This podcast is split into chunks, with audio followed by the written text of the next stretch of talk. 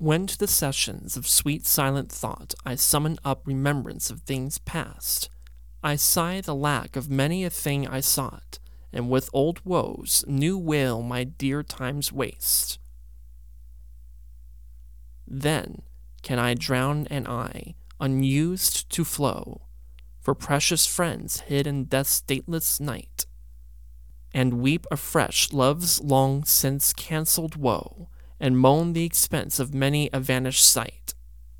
Then can I grieve at grievances foregone, And heavily from woe to woe tell o'er The sad account of fore bemoaned moan, Which I new pay as if not paid before.